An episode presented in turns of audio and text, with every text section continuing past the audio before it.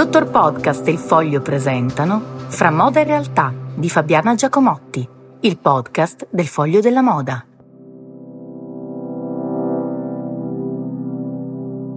Buongiorno, buongiorno. Saranno davvero felici i miei amici di Cuoio di Toscana che ormai erano convinti di doversi buttare in via definitiva sul design o sugli studioli cinquecenteschi eh, modello Duca di Montefeltro perché nessuno voleva più o in apparenza sembrava che nessuno volesse più le scarpe con il tacco, la eh, suola di cuoio, eh, nonostante appunto sia super traspirante, sia fat- lavorata con i tannini, quindi eh, sia anche disinfettante, stia, faccia benissimo al contrario della gomma, insomma sembrava che le sneaker avrebbero sostituito in via definitiva eh, il cuoio e invece non è così.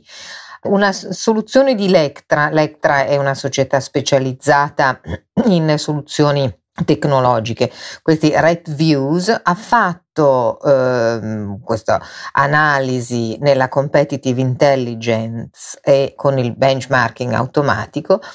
e si è resa conto, ha capito che i brand del lusso stanno riducendo progressivamente la quota di sneaker all'interno della propria proposta. Le vendite nel 2022, e questo non è solo colpa di JZ, sono in calo del 33%. Tra l'altro lo si è visto anche durante le ultime Fashion Week che sulle passerelle sono tornate le scarpe formali. Qual è la, la, calzatura di questa primavera? Non a caso sono i mocassini. Quindi questa è un'indicazione molto molto importante perché significa che abbiamo smesso di sformarci i piedi, di farci venire questi piedi da papero eh, nelle sneaker, di usarle e torniamo ad usarle come quando ero una ragazzina io,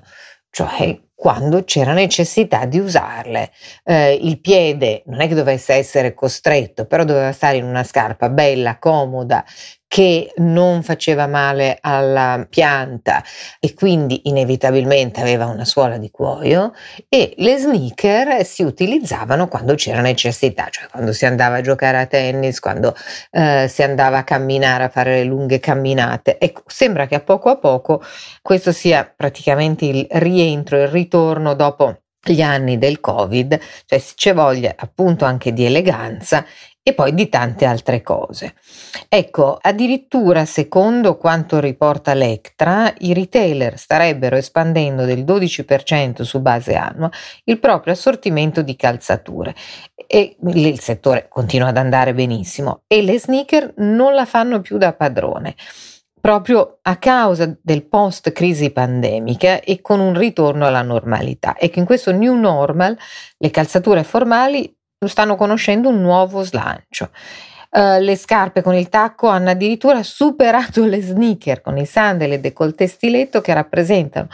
ormai il 34% dell'assortimento femminile e in particolare i sandali con il tacco alto che sono tornati a presidiare le collezioni dei brand, tanto che la loro quota nell'assortimento è aumentata del 25% su base annua. Mi sembra un'ottima notizia per Pasqua a cui aggiungiamo naturalmente quella della tendenza di quest'estate che sono appunto i mocassini che dopo la comparsa sulle passerelle nel 2021 si confermano come la tendenza più forte in questo momento con quattro brand che dominano che sono Gucci, Vuitton, Prada e Ferragamo.